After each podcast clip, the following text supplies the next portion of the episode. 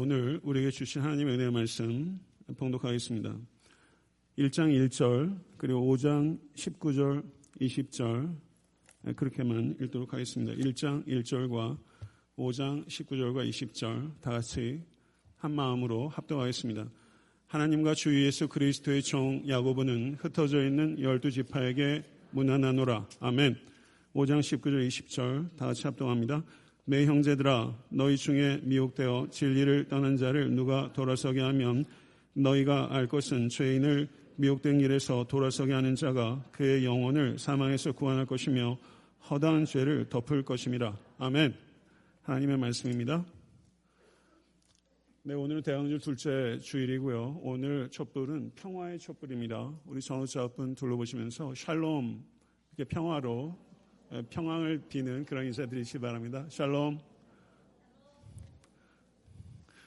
네, 감사합니다. 아, 지난주에 말씀드린 대로 오늘은 저하고 경비행기 여행을 하겠습니다.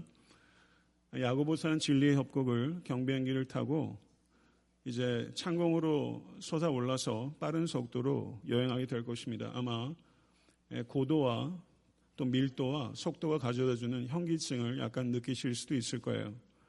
아, 그렇지만 창공에서 야고보서라는 진리의 협곡을 지날 때만 얻을 수 있는 놀라운 관점을 얻을 수 있을 것이라고 저는 확신합니다. 야고보서는 야고보가 기록한 것입니다. 야고보는 요셉과 마리아의 아들이요 예수님의 동생 야고보입니다. 많은 학자들이 야고보의 저장 연대를 40년대 중후반으로 잡습니다. 만약에 학자들의 추론이 맞다면 야고보서는 신약 성경 중에서 가장 먼저 기록된 책이라고 할 수 있습니다. 그러므로 야고보서는 신약 성경의 뿌리가 된 성경입니다. 교회의 뿌리가 된 성경이라고 할 수 있습니다. 이 교회의 뿌리인 야고보서를 통해서 여러분과 저의 신앙의 뿌리가 더욱더 견고해지게 될 것입니다. 야고보의 자기소개와 인사는 다른 서신서보다 훨씬 더 간결합니다. 야고보는 자신을 하나님과 주 예수 그리스도의 종 야고보라고 소개합니다. 자신을 사도라고도 말하지 않고 자신은 예수님의 동생이라고도 말하지 않고 있습니다. 이것은 참으로 놀라운 겸손입니다.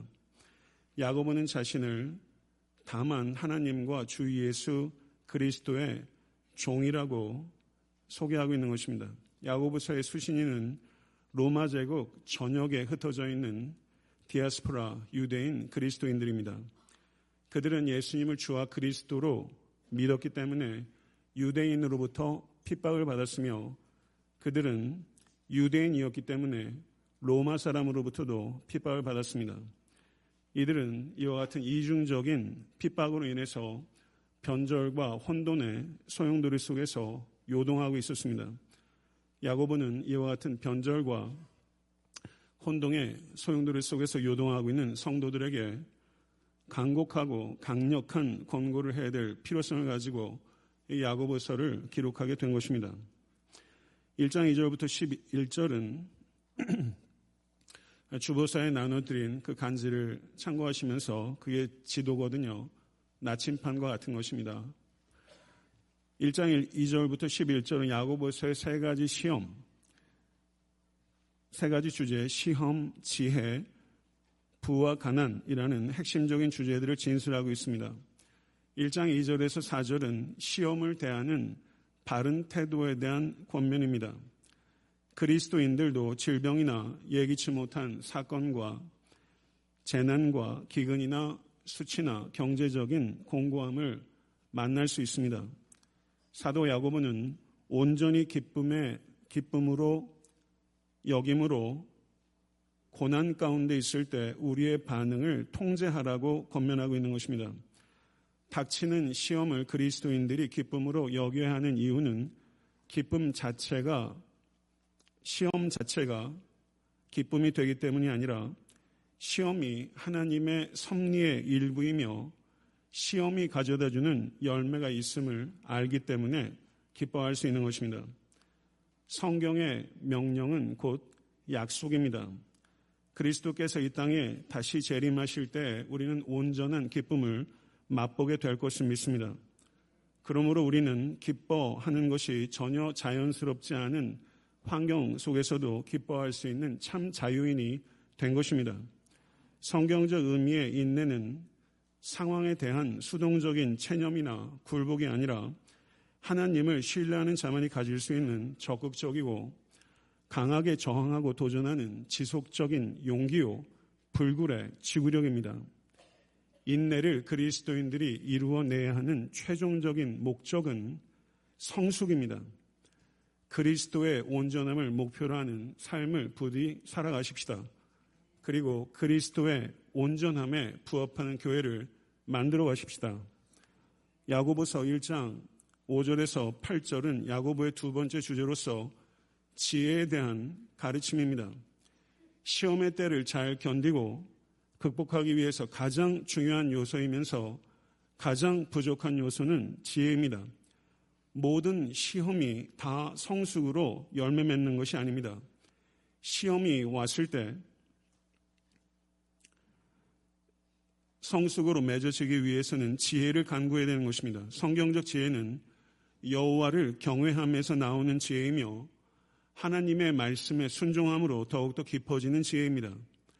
성경 전체가 하나님의 지혜의 보고입니다. 창조 질서와 도덕 질서 안에 하나님의 지혜가 새겨져 있습니다. 하나님의 지혜가 육화된 것이 우리 주 예수 그리스도의 성육신입니다.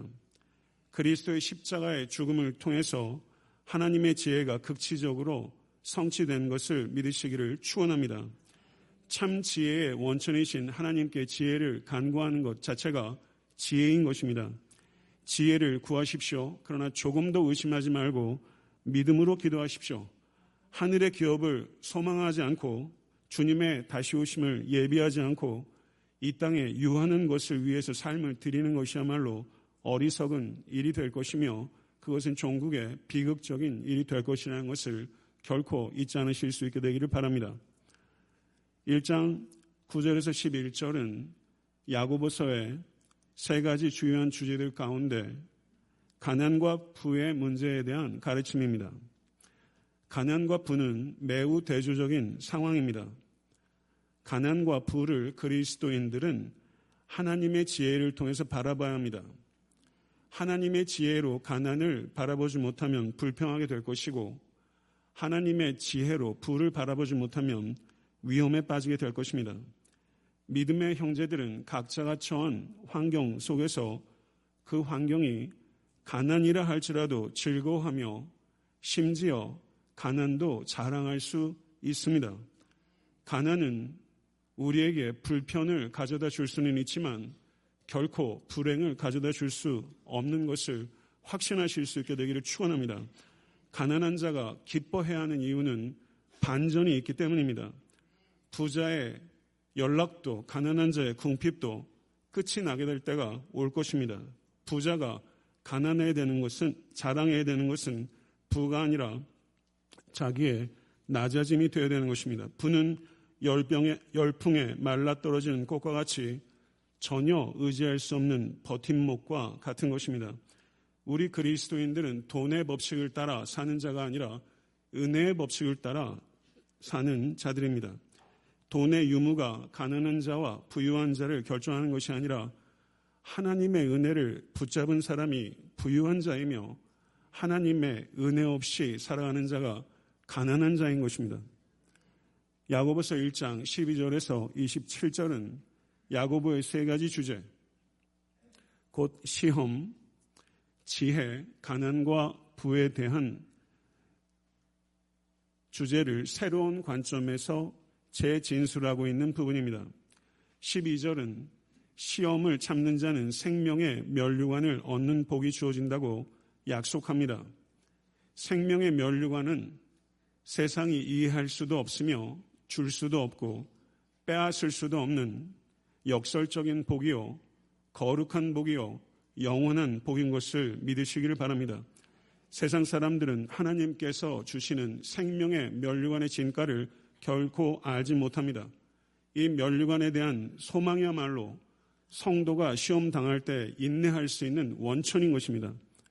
그러나 시험을 견디는 진정한 동기는 주님께서 주시는 보상이 아니라 주님에 대한 사랑이 되어야 될 줄로 믿습니다. 13절에서 15절의 말씀은 시험을 잘못 이해하고 잘못 반응하고 잘못된 구실을 만드는 사람들에 대한 권면입니다. 성도 여러분, 시험은 성숙함과 생명으로 이어지는 통로가 될 수도 있고 죄로 이어지는 유혹이 될 수도 있습니다. 만약에 시험이 유혹이 된다면 그렇게 된 책임은 하나님께 있는 것이 아니라 바로 여러분의 욕심에 있는 것입니다. 16절에서 18절은 하나님께서는 유혹하시는 분이 아니라 좋고 온전한 선물을 주시는 분이심을 선포합니다.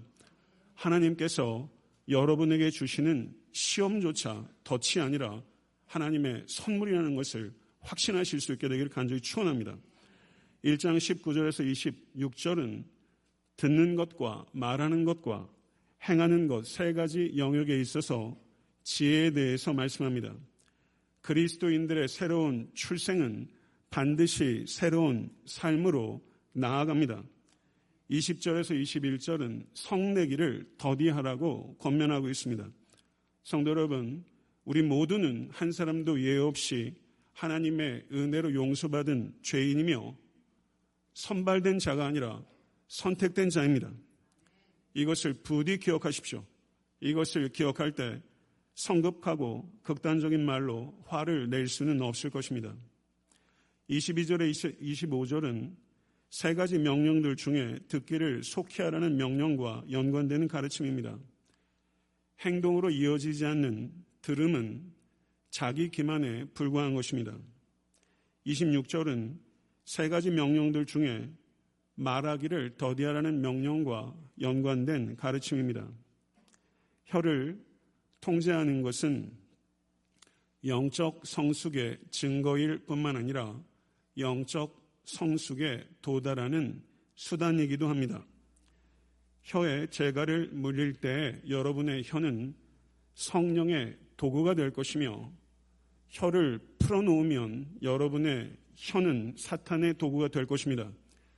혀를 제어하지 못하는 것이 화의 뿌리가 되며 혀를 제어하는 것이 축복의 열쇠가 될 것입니다. 1장 27절은 야고보의 세 가지 주제들 가운데 하나인 가난과 부에 대한 문제를 재진술하고 있습니다. 성도 여러분, 이런 말이 있습니다. 미국에서의 최악의 날은 가난한 나라에서의 최고의 날보다 풍족하다. 우리는 미국에 살고 있습니다. 우리는 조금 더 희생적일 필요가 있다는 것입니다. 진정한 관대함은 우리들이 드린 금액만을 가지고 말할 수 없다는 것입니다. 진정한 관대함은 얼마를 남기고 드렸느냐에 따라 결정되는 것입니다. 하늘에 계신 진정한 소유주이신 하나님께서는 우리들이 얼마를 드렸는지도 보시지만 얼마를 남겼는지도 더 중요하게 보시는 하나님이시라는 것을 잊지 않으실 수 있게 되기를 바랍니다. 물질적 축복도 풍족하게 경험하시는 모든 권속 되실 수 있게 되기를 바랍니다. 그렇지만 여러분들께서 누리시는 물질적 축복 가운데는 반드시 하나님과 이웃과 나누어야 될 목이 있다는 것을 잊지 말아야 합니다. 여러분에게 주신 물질적 축복들은 그 축복을 통해서 생활 수준을 높이라는 것이 아니라 드림의 수준을 높이라는 하나님의 뜻이 있은 것입니다. 우리들의 입술만이 아니라 우리들의 직업도 하나님을 따라야 될 줄로 믿습니다.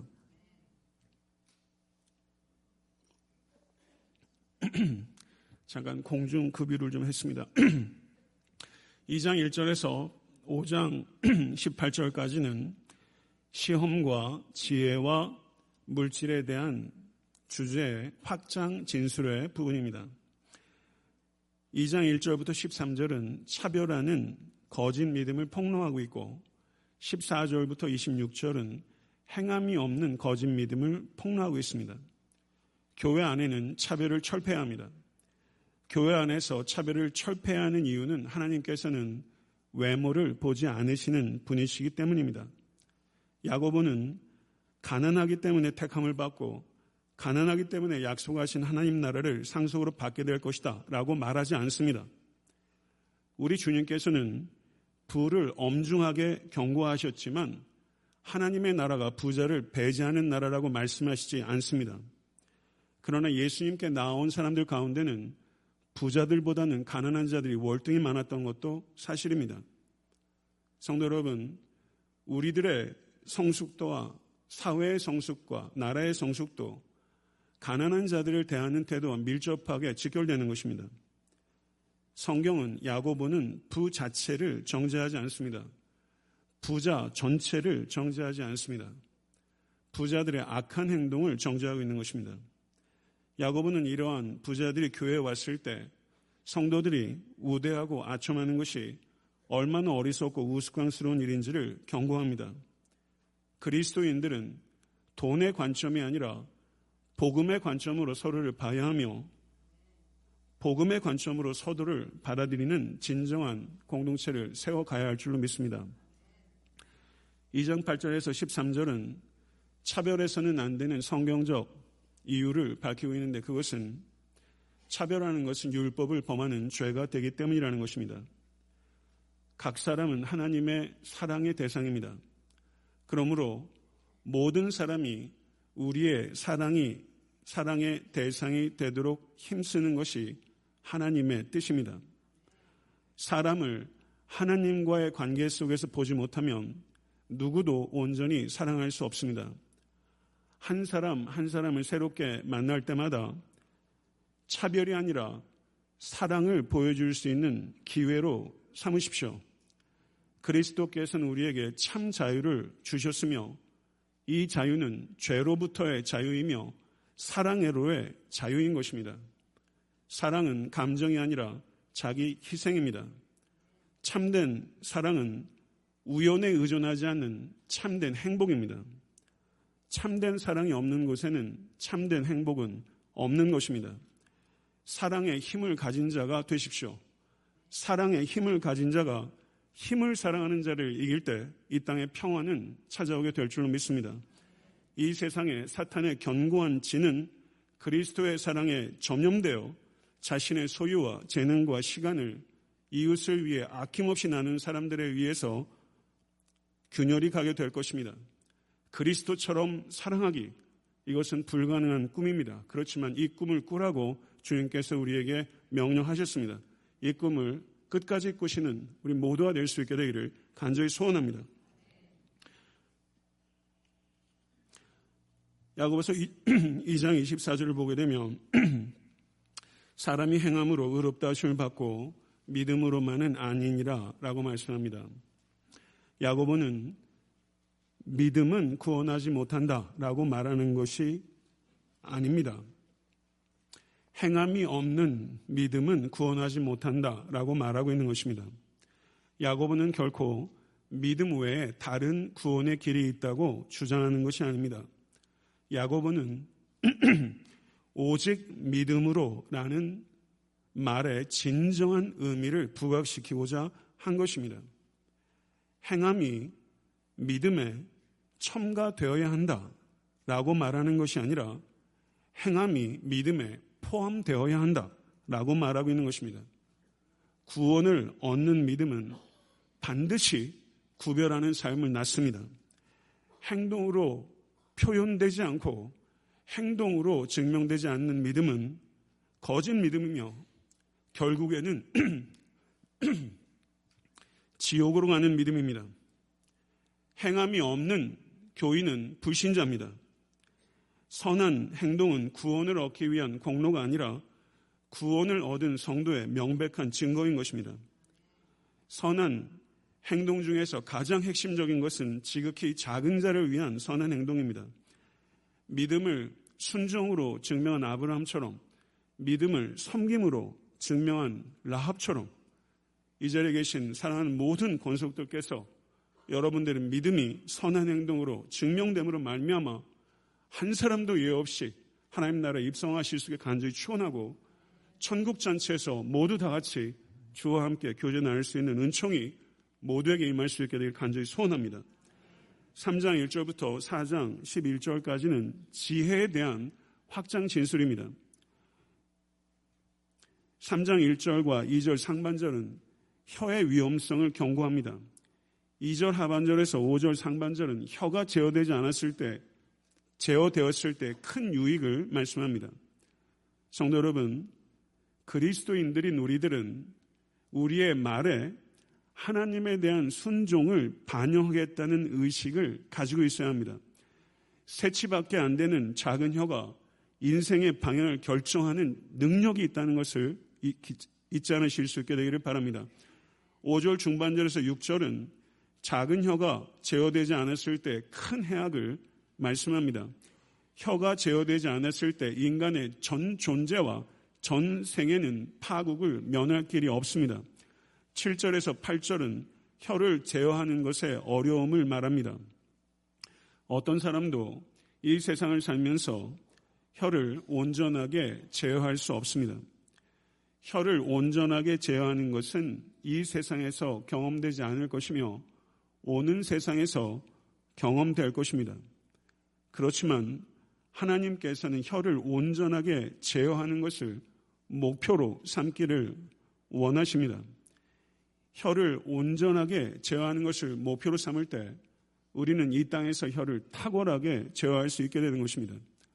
혀를 탁월하게 제어하기 위해서는 하나님의 도심이 필요하며 또한 스스로의 훈련의 수고가 동반되어야 하는 것입니다. 이 자리에 계신 모든 권속들께서 우리 주 예수 그리스도의 모범을 쫓아 혀를 탁월하게 제어하는 슬기로운 언어의 주인이 되실 수 있게 되기를 간절히 축원합니다. 9절에 12절은 제어되지 않은 혀의 이중성에 대해서 말씀합니다. 혀로 하나님을 찬미하고 하나님의 형상으로 지음받은 사람을 축복하는 혀가 여러분의 혀가 되실 수 있기를 바랍니다. 3장 13절에 18절은 하나님의 지혜를 보이는 삶을 살라는 가르침입니다. 13절은 행동은 지혜의 근원을 드러낸다는 말씀입니다. 야고보에게 있어서 지혜는 인지적인 것이 아니라 행위적인 것입니다. 지혜는 행하는 지혜의 줄임말이라고 할 수 있습니다.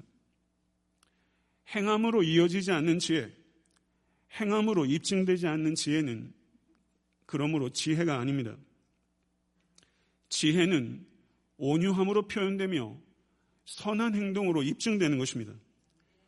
14절에서 16절은 세상의 지혜를 버리라 라고 권면합니다. 세상 지혜는 현세적이고 영적으로는 죽은 것이며 귀신의 선동을 받은 악한 지혜입니다. 세상 지혜는 반드시 분열을 조정하고 촉진합니다. 세상의 지혜의 결과는 그러므로 비극인 것입니다. 17절, 18절은 하늘의 지혜를 따르라 라고 권면합니다.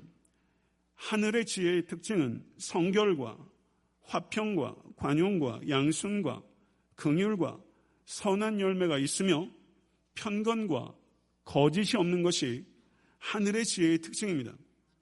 18절은 하늘의 지혜의 결과를 나타냅니다. 화평하게 하는 자들은 화평으로 심어 의의 열매를 거두느니라. 세상 지혜는 분열을 가져오지만 하늘의 지혜는 화평을 가져옵니다. 화평이 지혜의 궁극적인 목표라는 것을 반드시 기억하시고 화평을 만들어내시는 성도 되실 수 있게 되기를 축원합니다. 4장 1절에서 10절은 예루살렘 교회의 고질적이고 지속적인 싸움과 다툼에 대한 사도 야고보의 권면의 말씀입니다.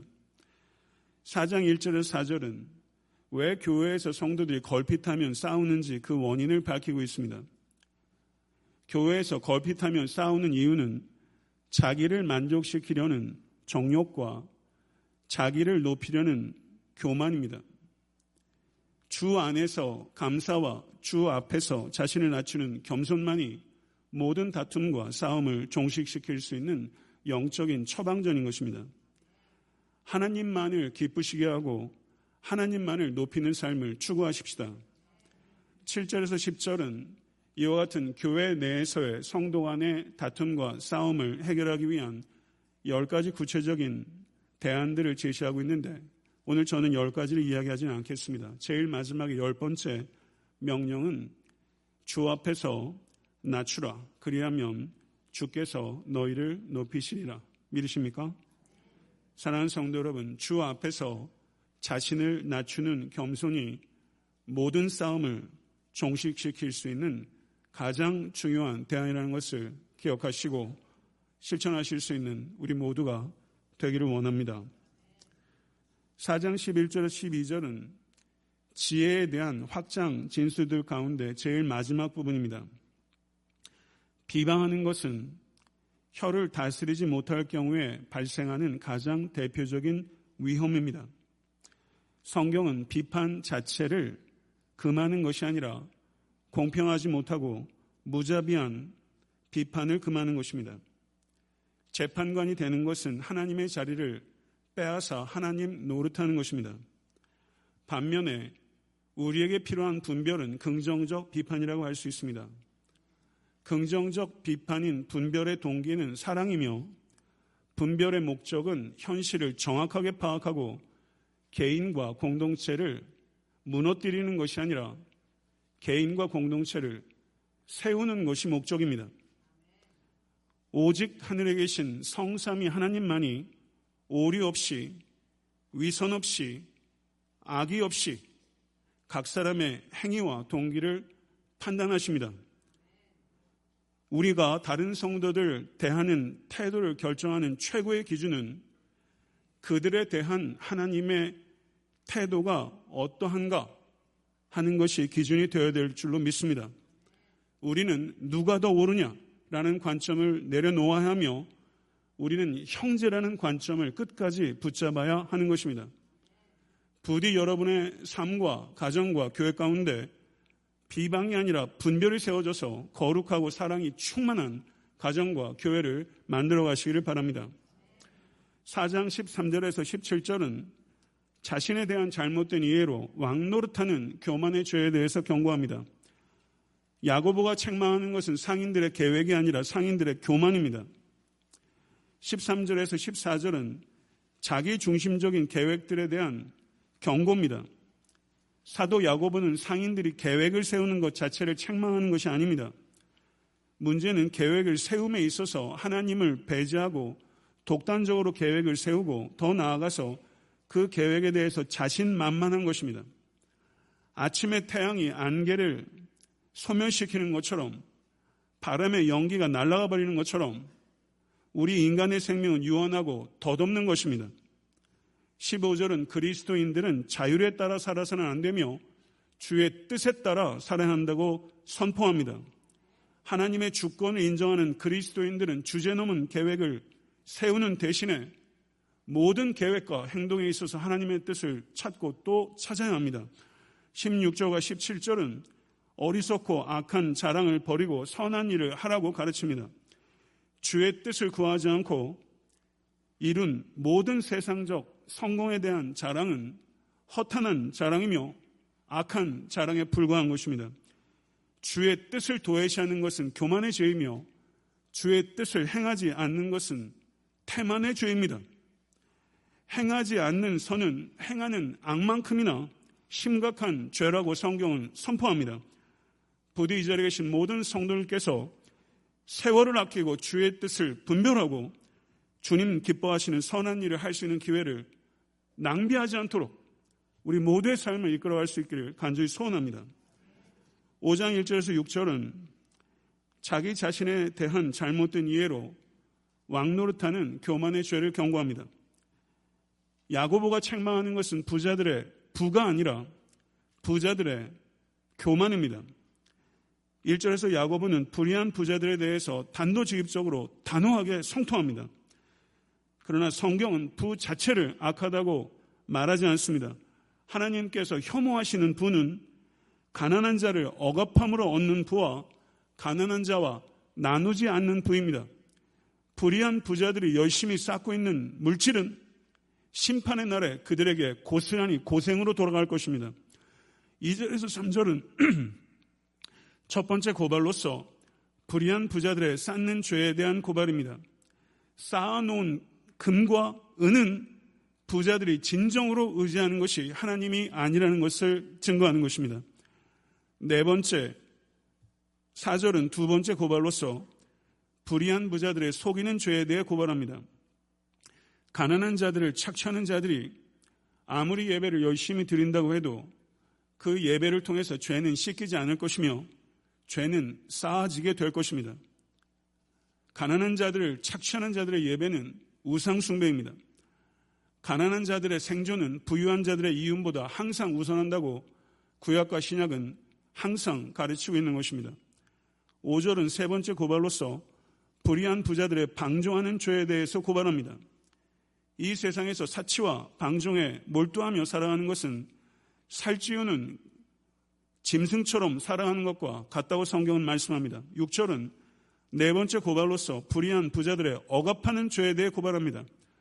가난한 자에게 삭을 적절하게 적절한 때에 주지 않는 것은 즉각적으로 가난한 자의 생명을 뺏어가는 일은 아닐지 모르지만 이와 같은 억압은 가난한 자의 생명을 서서히 죽이는 것과 같은 살인이라고 성경은 말씀하는 것입니다. 살인이 사람들 사이에 발생하는 가장 심각한 죄라면 대항할 수 없는 약자를 죽이는 것은 살인들 중에 가장 심각한 살인인 것입니다. 사랑하는 성도 여러분, 우리 그리스도인들은 소유와 쾌락을 추구하는 자들이 되어서는 결코 안 될 것이며 힘없고 가난한 자들을 위한 섬김을 추구해야 할 것입니다. 어떻게 재산을 모으느냐, 어떻게 재산을 사용할 것이냐, 이 두 가지에 있어서 공이 부끄러움이 없도록 하나님과 사람들 앞에 삶을 이끌어 가시는 우리 모두가 될 수 있게 되기를 간절히 소원합니다. 5장 7절 12절의 말씀은 불의한 부자들로부터 부당한 일을 당했을 때 어떻게 믿음으로 반응할 것인지를 가르칩니다. 야고보는 다섯 가지로 가르칩니다. 7절에서 8절 상반절은 부당한 일을 당했을 때 길이 참으라 라고 말씀합니다. 농부의 삶이 일하고 기다리는 리듬의 지배를 받는 것처럼 그리스도인들 역시 일하고 기다리는 리듬의 지배를 받아야 합니다. 농부가 비를 기다리고 귀한 열매를 바라듯이 그리스도인들은 재림을 기다리고 기대합니다. 부당한 일을 당했을 때 필요한 두 번째 반응은 마음을 굳건하게 하는 것입니다. 마음을 굳건하게 하는 것은 그리스도를 의지할 때만 주어지는 축복입니다. 그리스도의 재림을 기다리십시오. 그리스도의 재림을 기다리면서 우리는 죄와 고난과 싸웁니다. 죄와 고난과 싸우기 위해서 우리는 마음을 굳건하게 해야 됩니다. 부당한 일을 당했을 때 필요한 세 번째 반응은 서로 원망하지 않는 것입니다. 우리가 원망하지 말아야 되는 이유는 종국에는 심판주가 악인을 심판할 것이며 의인을 구원하실 것이기 때문입니다. 이 자리에 있는 모든 권속들께서 그리스도의 의를 덧입는 의인이시길 간절히 축원합니다. 부당한 일을 당했을 때 필요한 네 번째 반응은 인내의 본을 따르는 것입니다. 우리가 아는 것은 우리가 알아야 하는 것은 고난의 이유가 아닙니다. 우리가 아는 것, 우리가 알아야 할 것은 하나님은 궁극적으로 선하시다는 것입니다. 믿으십니까? 부당한 일을 당했을 때 우리에게 필요한 다섯 번째 반응은 맹세하지 말라는 것입니다. 거짓 맹세는 말로 범할 수 있는 가장 심각한 죄이며 거짓 맹세는 하나님을 거짓과 연관시키는 죄인 것입니다. 맹세보다 신뢰할 수 있는 말과 맹세보다 신뢰할 수 있는 행실을 갖는 것, 이런 진실함을 갖는 성도와 교회가 목사가 될 수 있기를 원하는 것입니다. 마지막으로 5장 13절부터 20절은 기도는 인내의 원천이고 겸손의 핵심이라는 것을 말씀합니다. 13절을 보게 되면 우리는 삶의 어떠한 형편에서든지 계속 기도하고 계속 찬송하라고 권면합니다. 14절과 15절 상반절에서 사도 야고보는 특별히 병들었을 때 기도의 중요성을 강조합니다. 믿음의 기도는 병든 자를 구원합니다. 믿으십니까? 이 말의 뜻은 믿음을 가지고 기도만 하면 모든 질병이 고쳐진다는 뜻 아닙니다. 기도할 때 우리가 가져야 되는 믿음은 기도할 때 하나님께서는 하나님의 뜻을 이루신다는 믿음입니다. 하나님의 뜻이 이루어지는 것이 우리에게 최선인 것입니다. 믿으십니까? 기도해도 병은 치유되지 않는다고 생각하는 것 불신앙이며 기도하면 반드시 병이 치유된다고 생각하는 것은 불건전한 것입니다. 병 들었을 때 기도하십시오. 그러나 이 땅에서의 치유는 일시적인 치유이며 오는 세상에서의 치유가 영원한 치유인 것입니다. 이 세상에서의 치유는 완전하지 않습니다. 오는 세대에서 완전한 치유가 일어나게 될 것입니다. 오는 세대에서 경험할 완전한 치유를 통해서 우리는 이 땅에서의 모든 고난과 질병을 해석하고 넉넉하게 이기게 되는 것입니다. 그러므로 믿는 성도의 진정한 관심은 이 땅의 일시적인 육체의 치유가 아니라 영원한 영적 치유가 되어야 될 줄로 믿습니다. 15절 하반절에서 16절 상반절은 사도 야고보는 병든 사람이 죄를 지었을 가능성에 대해서 생각하라고 촉구합니다. 병에 걸렸을 때 회개하십시오. 특별한 죄가 없더라도 자신을 점검해야 될 필요가 있다는 것입니다. 만약에 병에 걸렸을 때 죄가 떠오르면 그 죄를 회개하고 죄를 떠나십시오. 그 병은 여러분에게 저주가 아니라 축복입니다. 죄를 서로 고백하라는 의미는 은밀한 죄는 은밀하게 하나님께, 사적인 죄는 개인에게, 공적인 죄는 공개적으로 고백하라는 뜻입니다. 우린 엘리야처럼 간결함과 간절함을 갖는 기도의 모범이 되어야 될 줄로 믿습니다. 5장 19절 20절은 진리를 떠난 자를 구출하는 작전에 투입되라는 것입니다. 우리 그리스도인은 다른 지체가 진리와 진리에 부합하는 삶에서 떠날 때 그들을 주의 있게 살피고 또한 구출하기 위해서 신중하고 과감하게 행동하는 공동체를 만들어야 합니다. 죄에서 돌아서게 하고 죄로부터 구원하고 죄를 덮는 것은 하나님께서 하시는 일입니다. 우리가 할 수 없는 일입니다. 그렇지만 하나님께서 우리가 할 수 없는 일을 하라는 것은 마치 그렇게 할 수 있는 것처럼 진지하게 희생적으로 하라는 뜻입니다. 사랑하는 성도 여러분, 아, 제가 다 숨이 차네요. 네. 어느덧 막 달려보니까 진리의 효과를 빠져나왔어요. 어떻게 마무리하죠? 이제 비행기가 이제 진리의 협곡, 야고보의 협곡, 어, 얼굴이 뜨끈뜨끈하네. 야고보의 협곡, 진리의 협곡을 다 지났어요. 야고보서 여러분 뭐 그랜 캐년 전 두 번 가봤어요. 여러분 몇 번 가보셨어요? 안 가보셨어요? 안 가보셨으면 가보세요. 오늘 야고보산 진리의 협곡을 통과해 나왔어요. 언제쯤 우리는 야고보산의 진리의 협곡에 다시 들어서게 될까요? 한 10년쯤 있다가 다시 한번 야고보서를 수요 예배 때나 새벽 예배 때 만나게 될 거예요. 그때 야고보스의 진리의 역곡에 우리는 또다시 돌아오게 될 것을 우리는 기대하는 거죠. 이 진리의 역곡을 빠져나오면서 그때 진리의 역곡에 섰을 때 이 야고보사라는 이 진리의 역곡은 이번에는 드러내지 않은 속사를 드러내게 될 것입니다. 우린 미지의 협곡에 다시 들어가게 될 거예요. 그리고 더 깊게, 더 넓게 야고보서가 펼치는 진리의 협고의 실체를 대면하게 될 거예요.